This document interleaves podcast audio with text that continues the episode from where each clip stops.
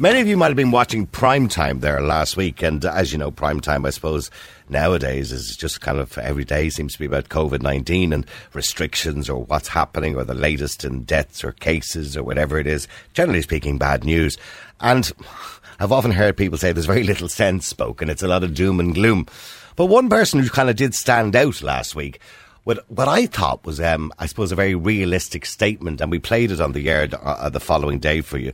Uh, was Professor Ronan Collins, who is the director of stroke services and uh, consultant geriatrician at Tallaght Hospital, and he joins me on the line. Good afternoon to you, Ronan. How are you?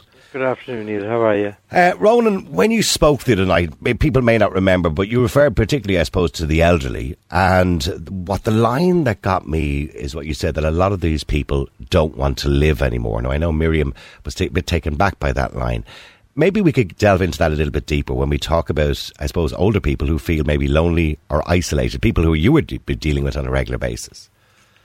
Yeah, um, and so you know, I haven't heard language like being said like statements like that being said to me uh, at my clinic in a long, long time. Um, but certainly this has caused great distress for older people, as it has for a lot of society, it has to be said. But I think it's been felt particularly amongst older people who may not have the same um, degree and breadth of um, social support networks. And so the restrictions imposed by the current crisis have had, I suppose, a proportionately a greater impact uh, on the, their social networks. Mm. And a lot of people have said to me that, listen, you know, and they may cite particular family occasions like missing communions, confirmations, birthday parties, uh, may have lost people, but have said to me, you know, without the family celebrations, the community occasions, um, the sporting and cultural events, that I, I really don't feel like going on much longer. There's not much enjoyment. Because that's that's what their life is about. Because of course we don't live life just to be biological human beings. We live life, you know, to share our lives with other people, I suppose, and that's what's really important, particularly to the elderly who may not have much else going on in their lives, particularly if they've lost a husband or lost a wife, and they rely on those social occasions. I suppose that's the point you're making, and for them. They would rather take that chance and live their life and live and live a happier life than live a lonely life, um, restricted. Well, I would agree. You, we are all mortal human beings, and enjoyment of life as part of the, the core qualities of life, uh, as is other factors. And I suppose the two points I was trying to make in that regard is that number one, um, that you know older people, like all other sectors of society, should be engaged with and their opinions sought out in terms of mapping the way forward. Older people are generally have a lifelong of uh, wise experience to make appropriate uh, decisions mm. about risks, etc., etc. And then, uh, so that I think that's one very important point. And the second point is to remember that we are going to have to learn to live with this crisis for the foreseeable future. Are we learning to live with it, or are we? Do you guess that the strategy from the current government seems to be trying to avoid it rather than learning to live with it? Because if we look at the, and drill down into the actual figures of, sadly, the people who have passed away over the last seven months, the figure is 177. I think we could reduce that figure a little bit because there were many cases that Leo Varadkar talked about that were probable or possible or suspected cases, which weren't in fact maybe COVID 19 cases. But even if we said it was 1,500, out of that, 757 were hospitalised. So we can only assume the rest weren't. And I, I'm, I'm making a presumption here that those people, uh, the vast majority, were in care homes. It would be unethical to move them back to a hospital to treat them at the end stage of their life. Um, so this obviously clearly has disproportionately affected elderly people, and everybody's life is valuable. Well, is the point that you're getting to is that we have mortality, and we can't forget that. Well, yes, we are all mortal beings. We can't forget that. Now, I'm not being cavalier, and I'm going to preface my remarks, obviously, being very cognizant of the fact uh, that this can be a very serious infection for certain individuals. For example, I'm working with a doctor who has lost her father recently due to this infection. He wasn't that much older than me. Um, I'm also critically aware, having watched the program last night, of healthcare colleagues and very dearly loved ones who have been lost to people during this crisis. So I don't want to trivialize that with my next remarks. Mm-hmm. But my next remarks are that we have lo- lost as a society, as I said, our ability to live with serious infection. This is a significant illness for individuals, but on a huge scale, the vast majority, or on a much greater, if you like, overview of it, the majority of people who get this illness will have a very mild self-limiting or no illness at all It's also true to say that the vast majority of older people who get this illness will actually have a mild illness. Of course, the survival rate, and that's really important that and we say age that. in itself, Yeah. age in itself is not the greatest predictor of mortality with this illness. And you kind of touched on a point that is a very sensitive point when you mentioned the hair care homes, but it gets to a nub of this issue as well. Is that comorbidities and frailties are an important determinant of how a person responds to this illness rather than age in itself. For example, not everybody over 70 is in the same, none of us in any age group are heterogeneous. But many people over 70 are running businesses, for God's sake, or chief executives of companies, or world presidents. Mm. You know, well, yes. I- I- let's, not, let's not talk about him. yeah, well, I mean, there's been previous one of the some of the greatest leaders like Nelson Mandela and people like that have been older. So I mean, you cannot kind of just homogeneously look at one group and say that they're all the same, they're all frail, they're all vulnerable. That's not the case. We all have individual medical histories that make us more and more likely to succumb to this infection. But the point I was trying to get back to is that number one sector of society need to be engaged with to map the way forward so people feel that they are actually being consulted uh, about the way forward and understand the risks. And the second thing is we, we have to have one eye on the fact to what is society going to be like, the society that we return to. We want to return to a society that is not socially phobic, that is not a desolate But, that, but that's not the, the narrative, I suppose, at the moment is the new normal. And, and there, there seems to be no end in sight to that. I mean, WHO I'm have mentioned 2 I'm very- years. You know, it could be longer. we don't all see it that way. For hmm. example, I've heard stories in schools where literally, you know, young children getting yellow cards because they crossed the line to talk to a friend, or a young child being reprimanded because they went to share their lunch uh, with another child. Um, children flinching away from other children who are coming to play with them, engage with them because they're. I mean, I'm not sure that that is the right way to be approaching this. Um, So, in other words, we're socially conditioning children not to be social. I think we, I think there could be a lot of social phobia, as there will be a lot, and we are already seeing a lot of mental health problems from our approach to this. I would far prefer that we have a discussion as a society, number one, of what's the best way forward. Um, I think simple measures are very important. We're about to face into winter, and of course, winter always brings the threat of flu, uh, the threat of winter vomiting, which in themselves are not innocent infections to older, frail people, and kill a lot of frail older people every year.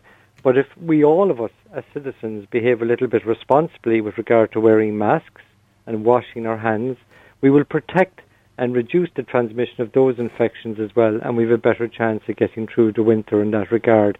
So I think we need to show, show citizenship in that regard, and let's do the simple things very right, but also let's try and then get on with our lives a little bit more, um, so that we have some enjoyment in our lives as well. And what about uh, when you talk about enjoyment in our lives? The enjoyment in our lives has kind of been cut short. That avenue of pleasure seems to be gone at the moment. We can't go to GAA games. We can't go to a pub, although they've mentioned today they may be open for the 21st of this month. That could be delayed again, depending on local restrictions, etc., etc. We still seem to have regional lockdowns where people can't go any more than 20 kilometres from their homes. These kind of measures uh, that basically restrict our lives and restrict our social interaction with other people. Do you agree with them? Well, it's uh, well, it's not a matter for me personally to agree with them or not. It's we as a society must agree with them. Um, you know, and for example, the Swedish. But do you think they're good, Ronan? Do you think they're good for society and good for people's health in I general? Think, I think many of the aspects are a little bit draconian in my view. Um, I mean, I do think, for example, we could possibly get back to some of our sporting occasions again with more limits in the crowd. I think certainly we could open some up of our pubs, and the pubs aren't to be visualised as a trivial. We're all going down to the pub to lash and to drink. We have to understand that, particularly in rural Ireland, the small towns and villages, these are the community, de facto, the community centres where people go down and have coffee and have non-alcoholic drinks as well. But the point is, people go down to share a greeting, uh, to share the news of the day, to commiserate with one another, to support one another, to help one another through life. These are where people share their problems. They are de facto clinics in terms of where people discuss their kind of how they're feeling and their psychological health. And so it's very important that this this getting back to normal life is restored to a degree as well. I'm not advocating that we be irresponsible. I'm not advocating uh, that we do not understand that there's a public health threat as well. But I think we can move forward a little bit uh, with having some uh, enjoyment uh, and restoration of normal life while trying t- to reduce the impact of this virus as much as possible.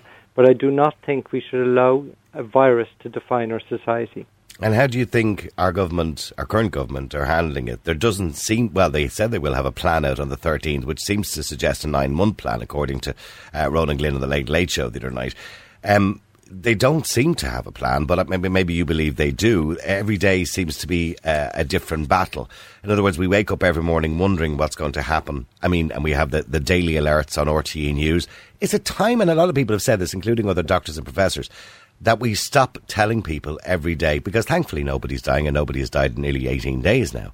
It's a time that we maybe did a weekly report on the news rather than every single night going on the news more or less saying that, you know, some people are unwell today because realistically, when we look at the figures, like last night, 95 cases, the majority were under the age of 65, probably at very little risk, and many will probably be even asymptomatic. So is it, is it right that we go on the news every, every day and, and I'm not saying keep the story alive, maybe I'm, I'm wording this wrong, but to try and, we're, we're keeping it at top of mind constantly, which is creating great fear in society.